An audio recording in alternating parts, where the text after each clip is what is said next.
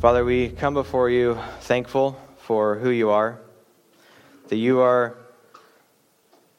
our heavenly Father who dwells in unapproachable light, who reigns in heaven,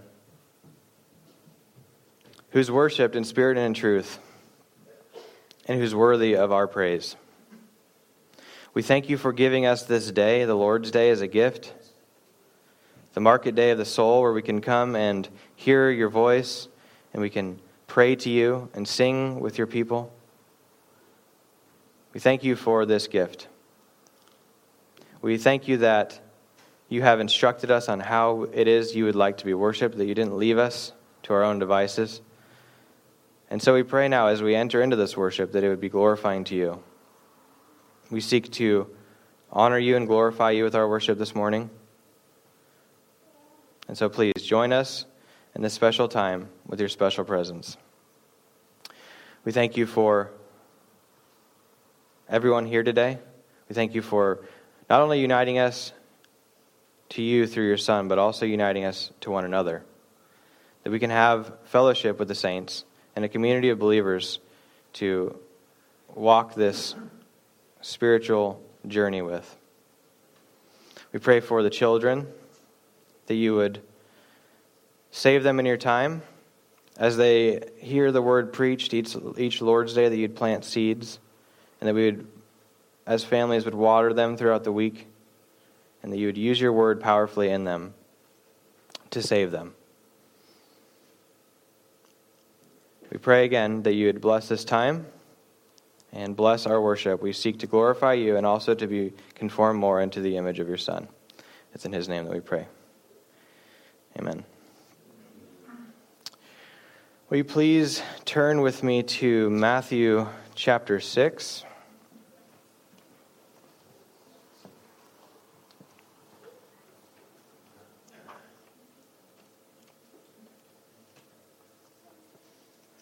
We'll be looking at verses 9 through 13. Matthew 6, 9 through 13. So, we will be continuing our study of the means of grace this morning. If you'll remember, we began our study uh, last time by looking at the preaching of the word. And in that study, we saw that God's word, when it's preached faithfully and correctly, that the hearers of that preaching are hearing the voice of Christ himself. We saw that preaching is one of the ways that God speaks to his people, right? Speaks to his people on the Lord's day. And it was also a commanded element of our corporate worship, just as the rest of the means of grace are, as we'll see. And so, with that in mind, that brings us now to our topic of study this morning, which is prayer. And so, if you'll remember, we defined the means of grace as the typical way or ways in which God communicates sanctifying grace to his people. And these means, which naturally are also the main uh, uh, points of our corporate worship, are channels through which God ordinarily works to conform his people into the image of Christ, right? It's the ordinary means of grace. And so, while our last study we focused on the way that God speaks to us, now we'll be considering the way, the prescribed way, that we are to speak to God. And so we'll be looking this morning at what is commonly referred to as the Lord's Prayer, although I would argue it's better understood as the Lord's model prayer. Uh, John 17 is a more accurate uh, Lord's Prayer. That was Jesus interceding and praying for us. But um, here we'll see Jesus teaching the disciples how to pray, and it's instructional in nature. So I think it's better understood as the Lord's model prayer. But either way, that's what we're going to be looking at this morning. And so, what we'll see in this text, and the main point of our sermon this morning, is that prayer is efficacious in both aligning the Christian's will with the will of God and is, and is carrying out the decree of God. And so, let us begin this morning with a brief definition of prayer, right? What is prayer? And I think that the Westminster Larger Catechism is very helpful as a starting point. So, the Westminster Larger Catechism, uh, question 178, the question is, What is prayer? And this is the answer Prayer is an offering up of our desires unto God in the name of Christ by the help of his Spirit, with confession of our sins and thankful acknowledgement of his mercies. Now, if you'll notice, there's three elements found in the Westminster definition. And these three elements of prayer are clearly taught in Scripture. Uh, we'll look at some text briefly to demonstrate that, and then we'll also see the, these same uh, elements brought out as we look at the Lord's model prayer. And so, the first element of prayer, according to the Westminster definition, is offering up our desires to God, right? So, making petitions and supplications unto God making requests. We see this in Philippians 4 6, where we read, Be anxious for nothing, but in everything, by prayer and supplication, with thanksgiving, let your requests be made known to God. Also in 1 John 5 14, we read, This is the confidence, confidence which we have before him, that if we ask anything according to his will, he will hear us. And so we're told to let our requests be made known to God, and that if we ask according to the will of God, He will hear us. So that's the first element. The second element of this definition is the confession of our sins. This is found uh, in 1 John 1 9, where we read, If we confess our sins, he is faithful and righteous to forgive us our sins and to cleanse us from all unrighteousness. Also, in Proverbs 28:13, we read, "He who conceals his transgression will not prosper, but he who confesses and forsakes them will find compassion." Lastly, we see it in Psalm 32 verse 5, "I acknowledged my sin to you, and my iniquity I did not hide. I said, I will confess my transgressions to the Lord, and you forgave the guilt of my sin." So, through direct commands to confess our sins to God by, and by example of the psalmist, we see that confession is indeed a biblical element of prayer. And so, lastly, in the Westminster definition of prayer, we read of a thankful acknowledgement of God's mercies. Daniel 9 4 says this I prayed to the Lord my God and confessed and said, Alas, O Lord, the great and awesome God, who keeps his covenant and loving kindness for those who love him and keep his commandments. Also, Psalm 115, verse 1 says, Not to us, O Lord, not to us, but to your name give glory, because your loving kindness, because of your truth. And so Daniel and the psalmist both acknowledge God's merciful nature through their prayers. And so we see that these three elements of the Westminster definition are valid the making requests to God, the confessions of sin, and the acknowledgement of God's mercies. And so now we'll move into our text this morning, now that we have that definition of what prayer is. And we'll also, like I mentioned before, we will see those three elements brought out in the Lord's model prayer. So please look with me now at Matthew chapter 6, verse 9. Pray then in this way. So, the context of what follows uh, is Jesus teaching his disciples how to pray. And if you'll notice, he has already instructed them how not to pray in the verses beforehand, uh, verses 7 and 8, where he says, Do not pray like the Gentiles do, who repeat words thinking that the length and the wordiness of their prayers make them heard before God. Don't pray like the Gentiles. So after saying, this is how you shouldn't pray, he's going to go further and give them positive instructions on how it is that they should pray. And so, What's important to note is that not only are we going to gain a template and a model for how our own prayers should be offered, uh, but we're also going to gain insight on what prayer is. So Jesus is teaching how to pray, but he's also teaching us giving, giving us insights about what prayer is. And this will become clear as we work through this model prayer. And so look how Jesus begins, continuing in verse 9. Our Father. Our Father. Now notice, Jesus does not say, My Father. He doesn't instruct the disciples to pray to God and address God as his Father, right? He doesn't say, Pray, my Father.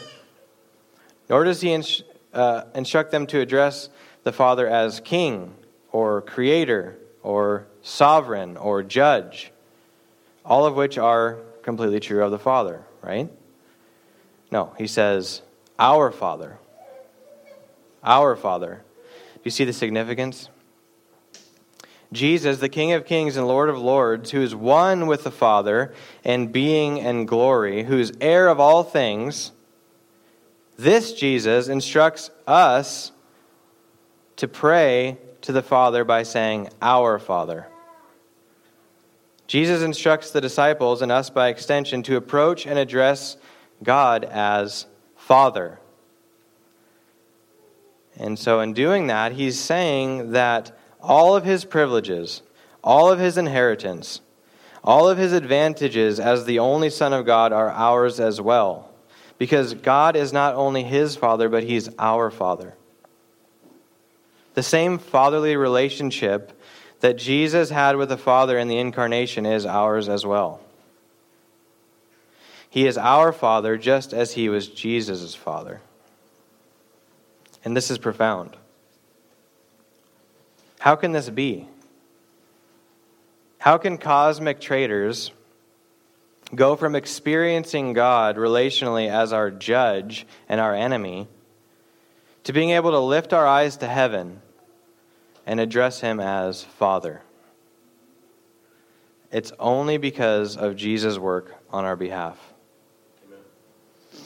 It's because of Christ's work on Calvary, where He took our sins upon Himself and he bore the wrath that we deserve in order to credit his perfect righteousness to us. So now we can look up to God and call him Father, and he can look down upon us and say, My beloved sons and daughters, with whom I am well pleased.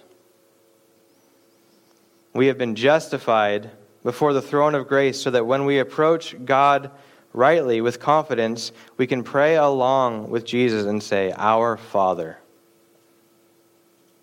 We approach God as our merciful Father. But this is coupled with another reality. Moving forward into the rest of the verse, we read this Who is in heaven? Our Father, who is in heaven. Hallowed be your name. So, God is our Father, yes. But He is heavenly. He's set apart. He's holy. And so we address God relationally as Father while not forgetting His holiness and His heavenliness. We do not approach God without reverence for who He is. And some have taken the reality that God is our Father and approached him with a gross lack of respect, referring to him as dad or daddy God. He's our Father, yes. But we, and we should approach him as such. But we must not forget that he is our Father who is in heaven. We, much, we must approach him with reverence for who he is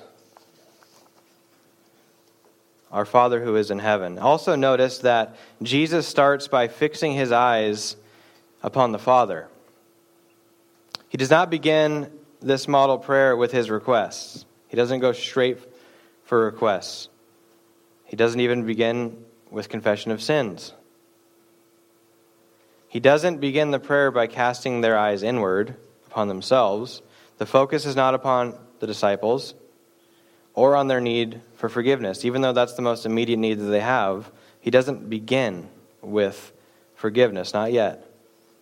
No, the attention is immediately turned outward, away from them.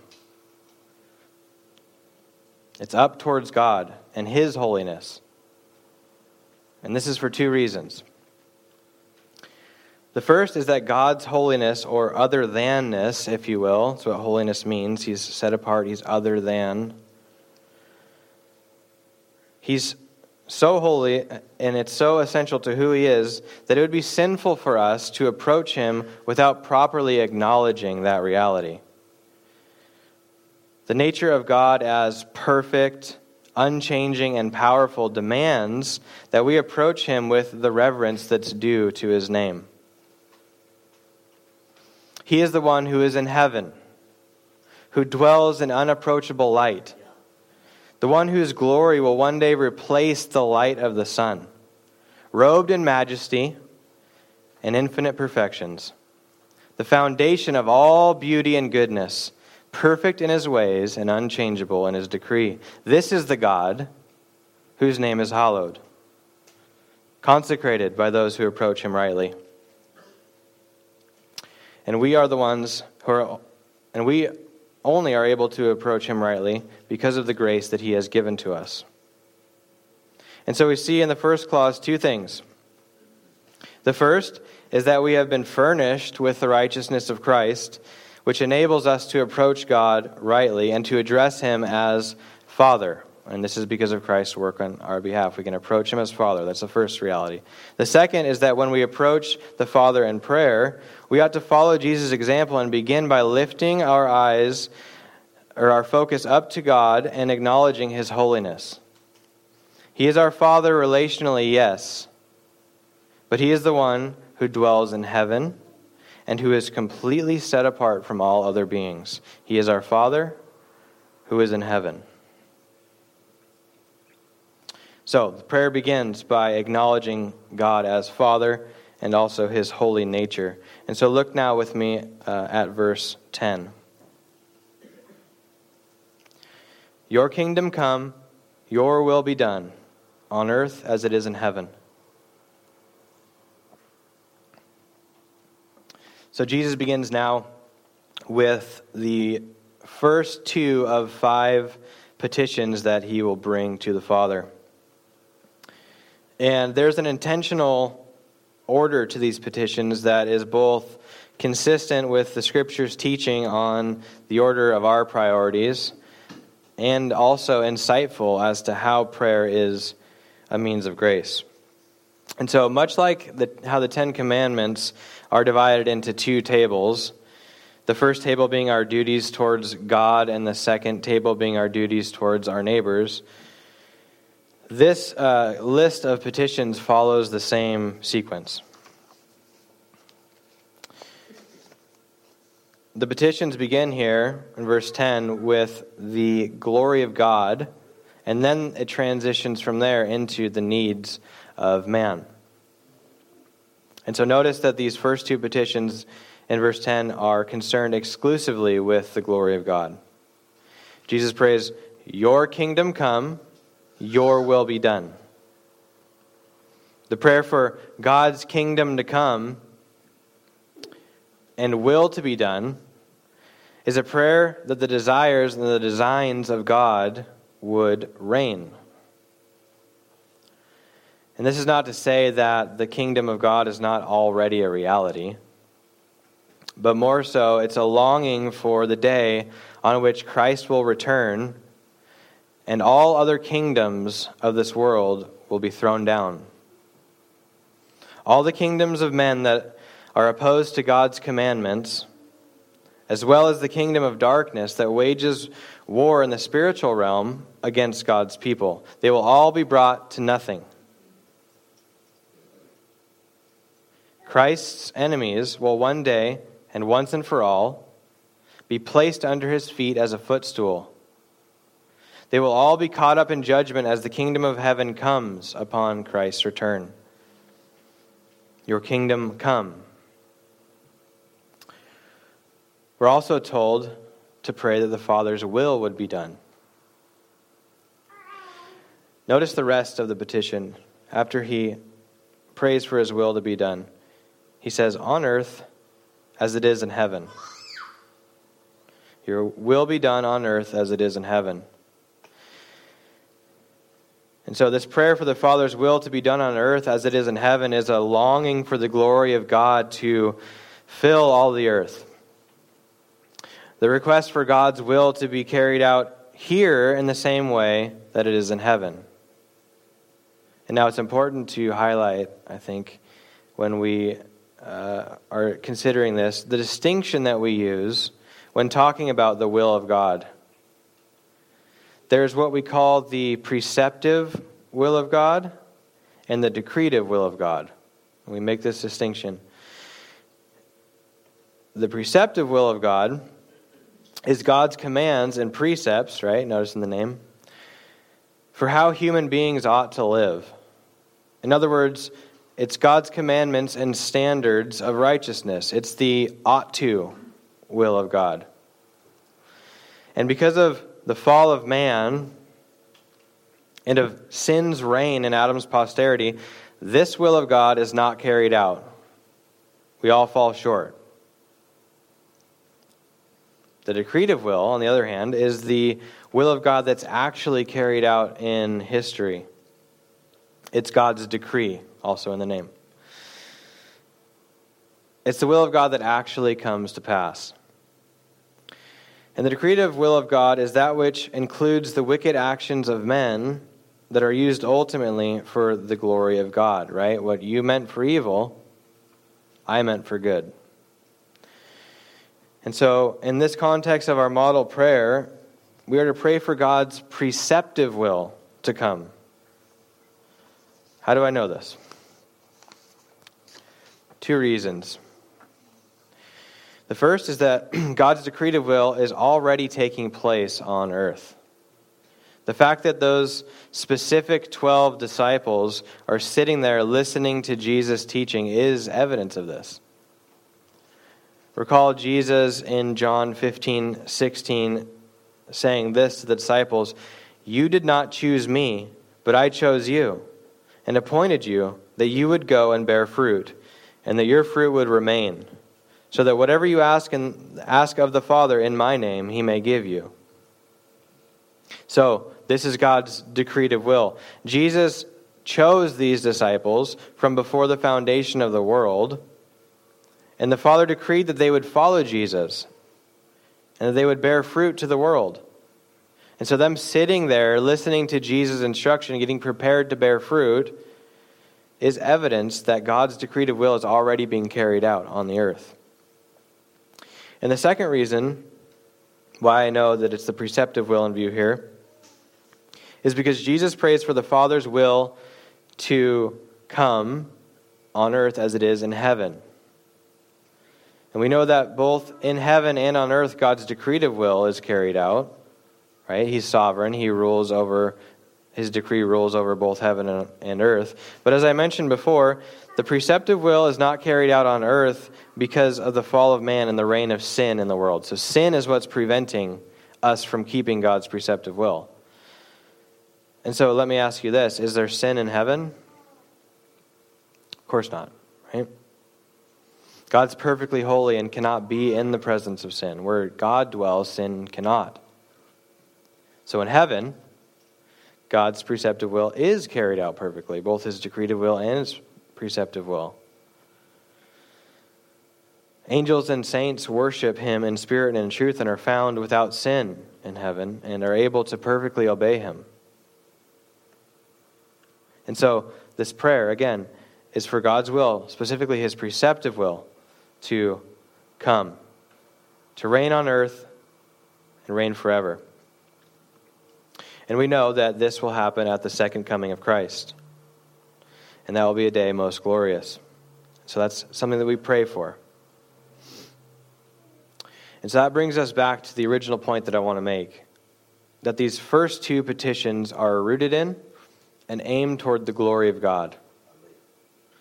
God's kingdom coming and God's will being carried out on earth will bring God glory. And that's the first request that Jesus offers in his model prayer. He's chiefly concerned with the glory of God.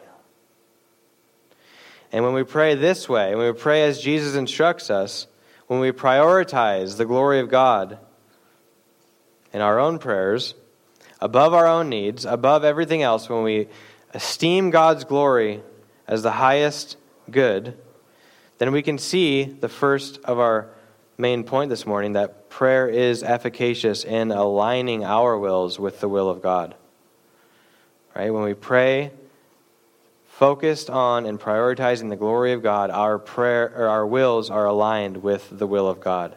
So prayer is effective in carrying that out. God is concerned first and foremost with his own glory, and when we concern ourselves with the same, our wills are aligned. So, Jesus moves now into the next of these petitions. Look with me now at verse 11. Verse 11.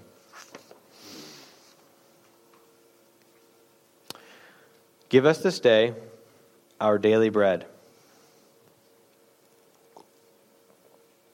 So, as I mentioned before, we now transition into the second part or second table, if you will, of these petitions.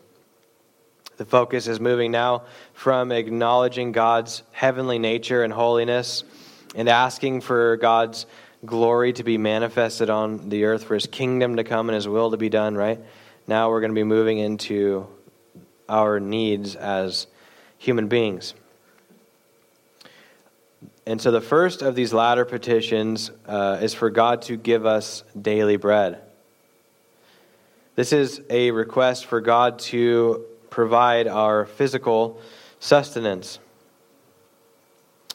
Asking God to provide and give us provisions for that which will keep our bodies alive, and that's a necessary request, right? We need food to live, and it is God who provides that for us. So it's a good and necessary thing to pray for.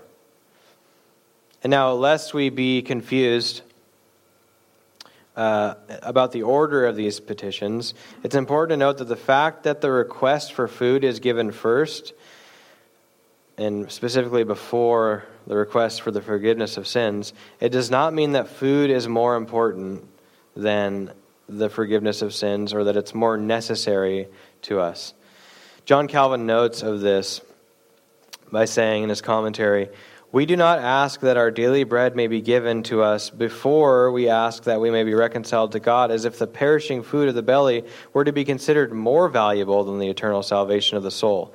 But we do so that we may ascend, as it were, from steps from earth to heaven. So this order is not a priority, right? While the spiritual life is more important in the grand scheme of things, it's our physical life that sustains the sanctification of our soul. Our physical body carries our soul, our vessel, right, through this spiritual pilgrimage in this world. And so, while the most ultimate need that man has is spiritual life, our physical life is crucial also as we continue this spiritual journey. It carries along our soul. And so we ask God for our daily bread. We know that He's the provider of all things, right? Not just spiritual things, but physical also. He's a God of heaven and of earth. And everything we need in both realms are provided from his hand. And this is an important thing to remember as we pray. I've heard people, um, I've heard people's prayers where it seemed as if they were afraid to ask God for non spiritual things. But God's the giver of all good gifts. He provided the salvation of our souls, yes, but He also provided the dinner that we ate last Tuesday. Amen.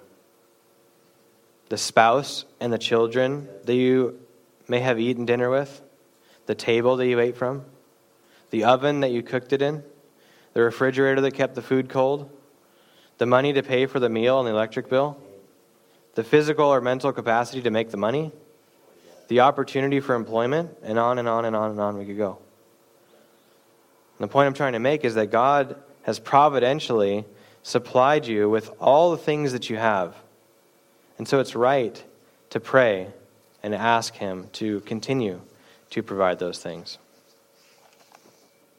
Our God is a God of the ordinary, not just the extraordinary. It's therefore right to pray to God to give us our daily bread. Now, moving forward into our next petition, Jesus continues in verse 12. And forgive us our debts, as we have also forgiven our debtors. Jesus instructs the disciples to pray to the Father for the forgiveness of sins. As I mentioned before, this is our greatest and most ultimate need, right? It's more fundamental than food, it's more fundamental than water, it's more fundamental than air. Our need for forgiveness is the most fundamental thing. For although a lack of food and water and air would bring physical death to us, a lack of God's forgiveness of our sins would leave us in spiritual death and awaiting the righteous wrath of God. And so it's clear why it is that Jesus would teach us to pray for the forgiveness of sins in our prayers. But there's one important question to ask Why does Jesus teach the disciples to pray for forgiveness if God has already promised to forgive the sins of his people? Remember the promise found in 1 John 1 9, which is addressed to believers. And John says, If we confess our sins, he is faithful and just to forgive us our sins and to cleanse us from all unrighteousness. So the promise is that the Father will forgive us. So I pray. And the answer is in the first part of that verse. If we confess our sins, He's faithful and just to forgive us. So, the mechanism that God has chosen to fulfill this promise is through prayer.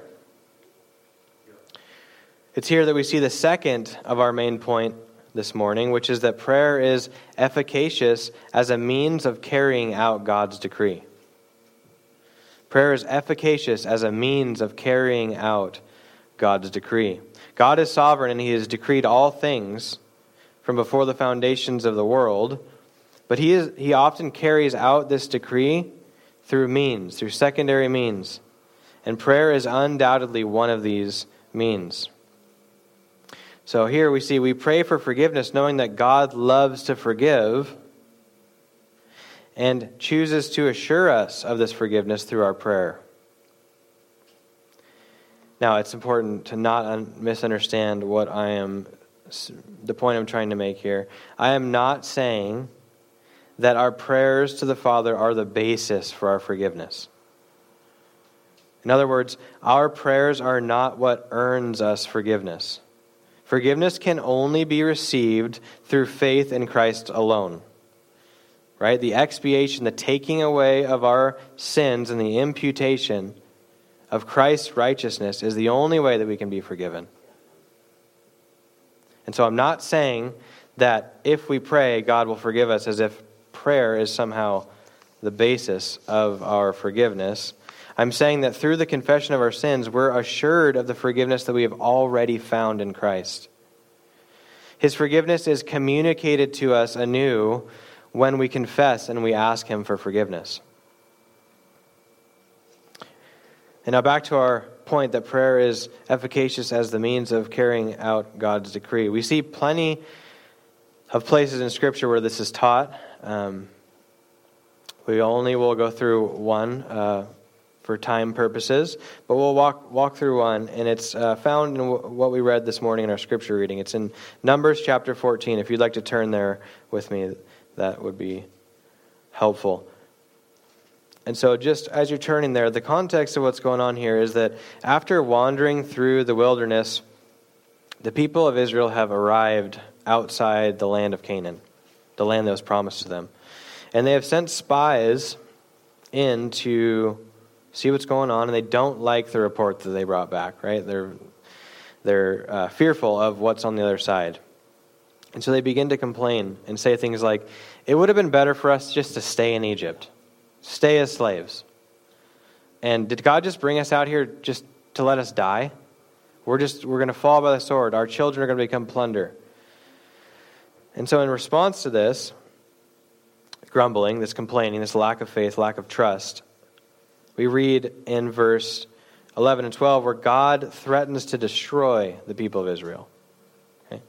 11 and th- uh, Numbers 14, 11 and 12 says, The Lord said to Moses, How long will this people spurn me? How long will they not believe in me, despite all the signs which I performed in their midst? I will smite them with pestilence and dispossess them, and I will make you into a greater and mightier, make you into a nation greater and mightier than they.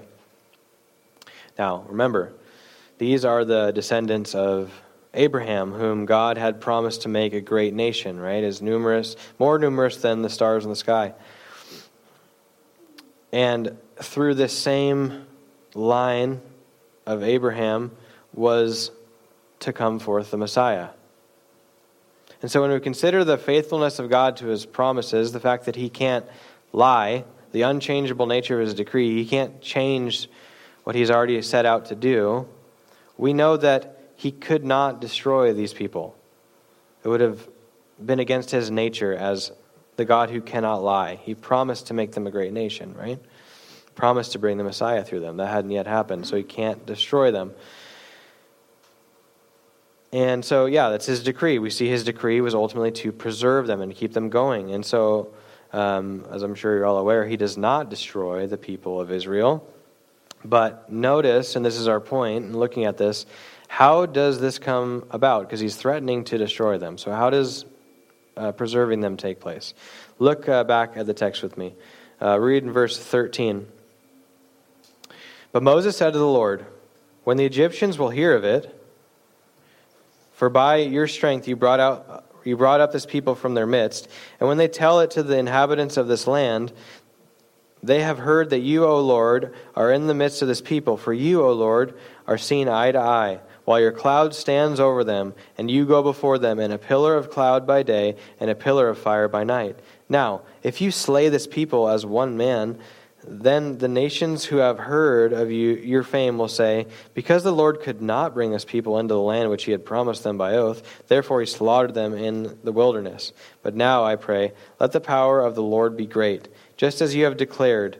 The Lord is slow to anger and abundant in loving kindness, forgiving the iniquity and transgression, but he will by no means clear the guilty, visiting the iniquity of the fathers on the children to the third and fourth generations. Pardon, I pray, the iniquity of these people according to the greatness of your loving kindness, just as you have forgiven the people from Egypt even until now.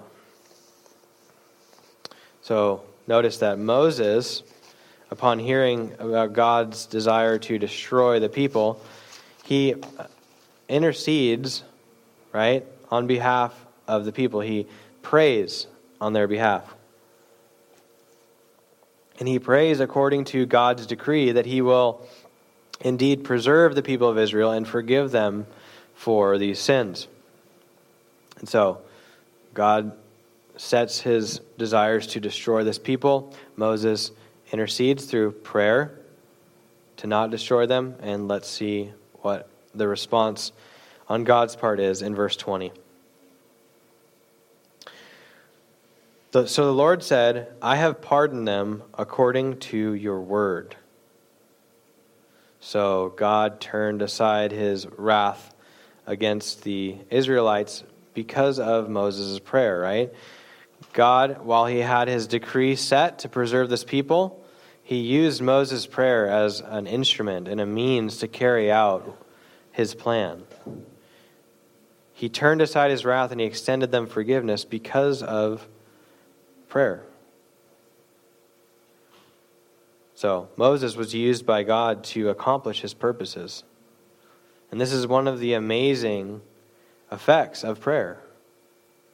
Us lowly sinners are actually included in the carrying out of God's eternal plan.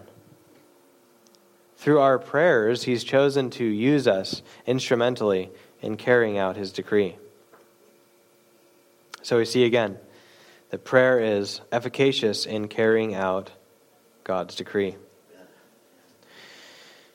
Both in Jesus' instruction to petition God for the forgiveness of sins that has already been accomplished, right?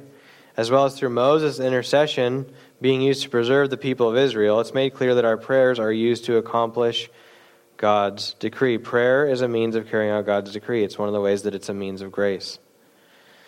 Please turn back again with me, if you've turned to Numbers, uh, back to Matthew chapter 6. Matthew 6.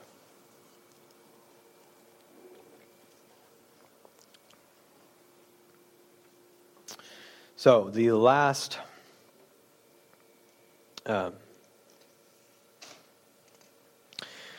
the final petition here in Jesus' model prayer summarizes really nicely the twofold point of the text this morning. First, we read verse 13 And do not lead us into temptation, but deliver us from evil. Lead us not into temptation. So, this is demonstrating here that prayer aligns our will with the will of God, right? God's preceptive will is that we would not sin right? That's God's will. We would not sin. We'd walk in His commandments, walk in His precepts. And so, praying for God to keep us from temptation, we're praying consistently with the will of God. Again, prayer, right, praying rightly aligns our will with the will of God. We're agreeing with God's will for us that we don't desire to sin. We want to be kept from temptation, kept from sin. And then next, so that's the first point. The next point, if you'll recall, we see uh, summarized in this final petition. Jesus says, "Deliver us from the ev- from evil," or a better translation would be the evil one. And this again demonstrates the second point that prayer is used as a means of carrying out God's decree. God has already promised that He would uh, protect us from the evil one. And so we see that in uh, 2 Thessalonians chapter 3 verse 3 where we read the Lord is faithful and he will strengthen and protect you from the evil one. Also in 1 John 5:18 says we know that no one who is born of God sins but he who has he who is born of God keeps him and the evil one does not touch him. Right? So, both these texts, we see that there's already a promise of God to protect believers from the evil one. Yet, even though this promise exists, this promise is um, ours already, Jesus still instructs the disciples and us by extension to pray for that. So, yes, it's promised, but yes, we should still pray for it. Protect us from the evil one. God will carry out this protection from the evil one through our prayers, right? So it's a way, it's a means of carrying out God's promises and God's decree. And so this, now, um, considering the main point again, that prayer is efficacious in aligning the Christian's will with the will of God and as a means of carrying out God's decree, this now brings us to the last portion of our text this morning in conclusion. So, lastly, um, we read in the, in the Lord's model prayer here, he says, for yours is the kingdom and the power and the glory forever. Amen. So God alone God alone rules over the kingdom of heaven. Yours is the kingdom. He is sovereign. All power and might belong to him, right? He's also omnipotent. He's most glorious in all his ways. He's holy. He is all of these things infinitely. And yet, in all this splendor, he invites his adopted children to approach him in prayer, to speak to him, to lift up our petitions to him, to cast our cares upon him. And so, what a privilege we have indeed. But let me be clear God only hears the prayers of those who have faith in his Son. We cannot pray rightly lest we pray by the Holy Spirit in the name of the Son. And it is only by those who have trusted in Christ alone for the salvation of their souls who can do this rightly. So, by way of application, the first thing that we should take from our text this morning the first point is for those that have not placed their saving faith in Christ. Please hear his voice today, for today is the day of salvation. Jesus stands ready to forgive, and all of heaven rejoices when one sinner is brought into the sheepfold of God. So hear him call you today. Lay your sins upon him and take upon yourself his perfect robe of righteousness. It's through this exchange that you may approach him as your Father, praying along with Jesus and the disciples, Our Father who is in heaven. So the first thing is for those who have not believed, you need to trust in him and come to Christ for the salvation of your soul so you can be adopted into the family of God and pray to the Father rightly. Next is for those that have believed. Please consider this morning what an amazing privilege that we've been given. The freedom to approach the eternal King, the creator of the universe, and to approach him as our Father, the one who loves us the one who cares for us, the one who desires for us to speak to him. Pray to the Father. As we have seen this morning, when you pray as Jesus has instructed, your will becomes aligned with the will of God, and your prayers are instrumental in carrying out God's decree. So, what a privilege that we have.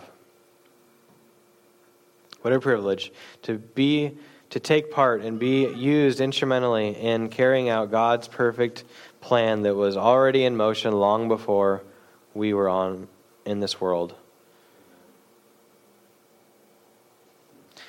May we pray as often as we can, can as we continue our pilgrimage through this world.